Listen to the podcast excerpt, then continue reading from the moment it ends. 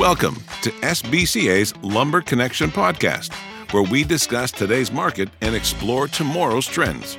Here's our host, Molly Butts.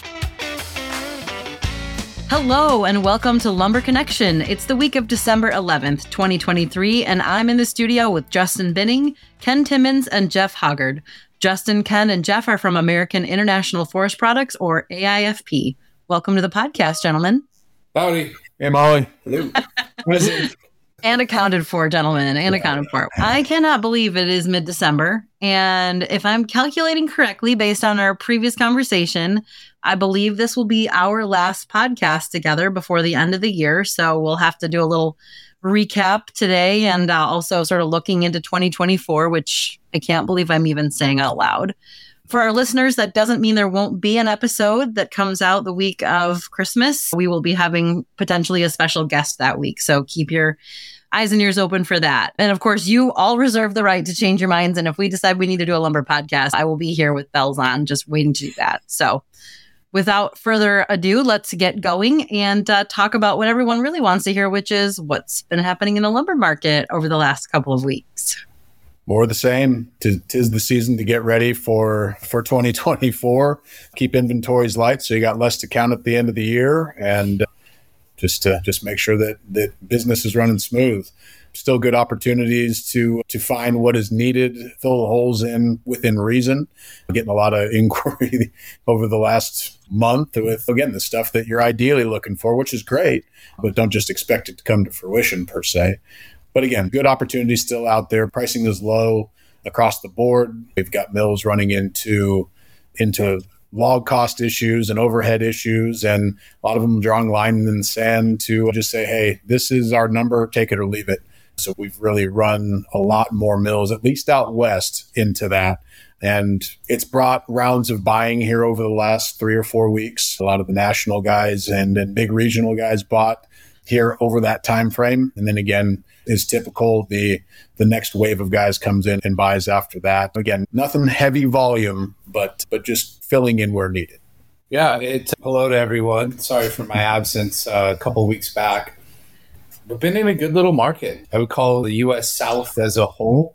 Uh, it's been strong. Sales have been pretty darn good. We came off of a, a long stretch of eight week plus kind of down turn in the market. And really, I'd say before the, the Thanksgiving holiday, things started to pick up. People replenishing inventories, getting some wood bought. And that momentum has really carried through into the month of December. You've had obviously some mill curtailment times with the holidays, both in the Thanksgiving week and now coming up with Christmas and into the new year. So that's helped the mills, I think, bolster order file as well. And they've been able to keep prices elevated here seeing some buildup of some products without within certain regions. But I right now I'm pretty optimistic as we flip the calendar over. I think we're going to continue to see this just kind of a gradual uh, r- rise in pricing throughout the remainder of the year and, and into the new year. We did have a, I, I feel like slowly over the past month, there's been this hint of optimism that's slowly creeping in the market for 2024 that I feel like has been absent for really 2023. There's so much unknown going into this this new year and so many negative things to really focus on if you wanted to in terms of our over, overall ec- economy, interest rates, world wars, I mean you name it, groceries, egg prices, right? The list goes on of like why things are difficult right now. But again, I, feel like, and even today, right, with the Fed, with announced that that they're not kicking up the rate. Right. Yeah. You've got several outfits out there uh, saying anywhere from a two point reduction to up to six, right, or quarter points of deduction, and so this upcoming year. So you split the difference, say call it three. That's some good news. That's really sure. good news. Absolutely. Right? That's just some of the better news we've had in a while. uh, and you can just slowly feel this like little piece of optimism. Not that there's lots of stuff we can still complain about and, and be negative about, but finally it feels like maybe there's a little something we can grab onto and, and say, hey, we're going to be all right. And 2024 isn't doom's year. It's not going to be as bad as some people I think want to make it out to be. So, anyways, macro, that's a good sign as we move forward. and we keep our fingers crossed there. But yeah, pine's been in, in pretty good shape. I would say that the stress grades, it's been relatively, I don't want to use the word abundant. There's availability, whether it's your narrows, your four inch, your six inch, whether that's SS, your DSS, or your 100. We've been able to source it for the most part. Again, as you get into the wides, things get a little bit more tricky there. And since we're talking, I'm talking a little bit about wides, starting to feel the starting to feel the the pressure again on two by twelve and two by ten lumber in terms of availability. Hogs use the "tis the season" quote, and that can be put right in line with wides. We saw obviously some big storm surges heading through the south over this past week.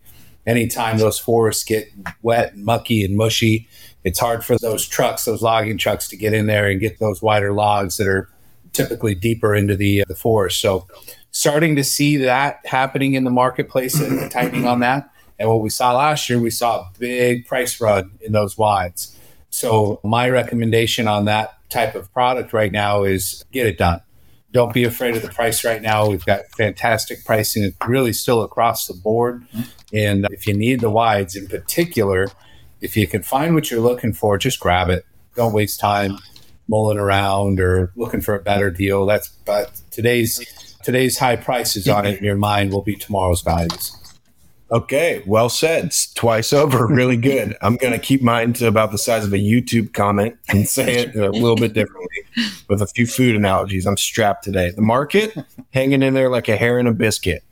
Six foot web stock, tighter than the lid on a pickle jar. Can't buy it for any price. If you want six foot, you got to pair it with seven foot, which is coming out of everyone's ears. Seven foot is the worst or web length by a country mile right now. I think that's very interesting. Um, the Fed held, held interest rates today. That's mm-hmm. they're not going up. That's cool. It's not going down. That'd be nice. That being said, from the demand side of things, I don't see a whole lot of reason for this market to run away once we flip the calendar here to 2024. I think it's pretty sturdy. I also don't see a lot of reason for this market to go lower. Log costs are way up in fir, hem fir, white fir, Doug fir. Specifically, Doug fir is really expensive. Mm-hmm. So there's a plethora of hem fir in the marketplace right now. I think that mix gets more even going into January, but just from a production kind of recap, expect to see more hem through the end of December. A lot of my Western producers are not taking ample downtime this December, few days, couple days, 25th, 26th, maybe the first right back out. It's half a week. It's not that significant, all things considered. Not all mills do that the same way, but I'm hearing from a lot of guys who are keeping the foot on the gas. All right. Outside of that, I think chord stock is undervalued, as surprising as that may sound to a lot of people. MSR prices have held on really strong, and there's no pressure on them to come off. Order files have been four weeks ish given mill. It's just tough for a product to come off when you can't buy it for within a month. So I expect chord to stay flat to up. I think web, depending on length, is a different story. Sixes are very tight, sevens are soft, fours and fives are golden if you can find somebody who produces them. YouTube okay. comments have a character limit. Yeah, I think, I think we're into two or three comments. I'd like to resign from the podcast officially. we had a good run. I think this is my only run. this is probably my hundredth. Oh, you, oh, you guys. So, all right, Justin, you mentioned wides in Southern Pine. Ken, you said the evasive six foot web stock. Is there any other product that might be tricky to find? Jeff, you didn't, I don't know that you mentioned anything, anything from your. I can pick one. Uh, again, it's more boutique. Again, it's, it's a 2500 MSR, at least okay. in terms of Doug fir, is very difficult to come by right now. There are just a two, maybe three mills, that, even on and off on that third mill that produce it. I was having a conversation with a former customer today who I haven't talked to in years, and he came back to me asking for it. And I said, Well, there's a reason you haven't seen it in months because it's been it doesn't exist right now. So uh, that would be a product that at least in terms of, of doug fir msr that is very difficult to come by. And again not everybody will cross over with the 2400 to that 2500 that's been tight for about what three decades. Wonder he's just trying to get it. I love the fact that the, the, old saying goes, "You can still wake up and say I learned something new today," because I had no idea that even existed. there you go. well, it's always good to know. Those are the things I want everyone to understand. If you find it and you need it, to buy it because you're not probably going to find it cheaper. You're not going to find it somewhere else. So there's some good advice there. Do you guys have any other advice for our component manufacturers? I would say for the next probably three or so weeks. Maybe I'd first just like to touch on some what I think will prediction prices and then obviously some historical pricing. How much edit time do you have? Edit pen. Would you like that? Would you like that MBF with percentages? That's it. I was going to do per piece. Yeah. I really, I feel like I, my kind of my hot one, right, with the wides. I really hit on. I feel like that's going to Yeah. kind of my finish. Hey, if you need it, or you think you're going to need it in the next thirty to sixty days, grab it now. That's the one you want to stuff in there because you, you already got some. But hey, we might need, just grab it because again, I really don't think that the the pricing, the downside risk is not there. So store it, hang on to it. Yeah, interest is expensive, money's expensive. Just you want to do it on that one, two by twelve in particular.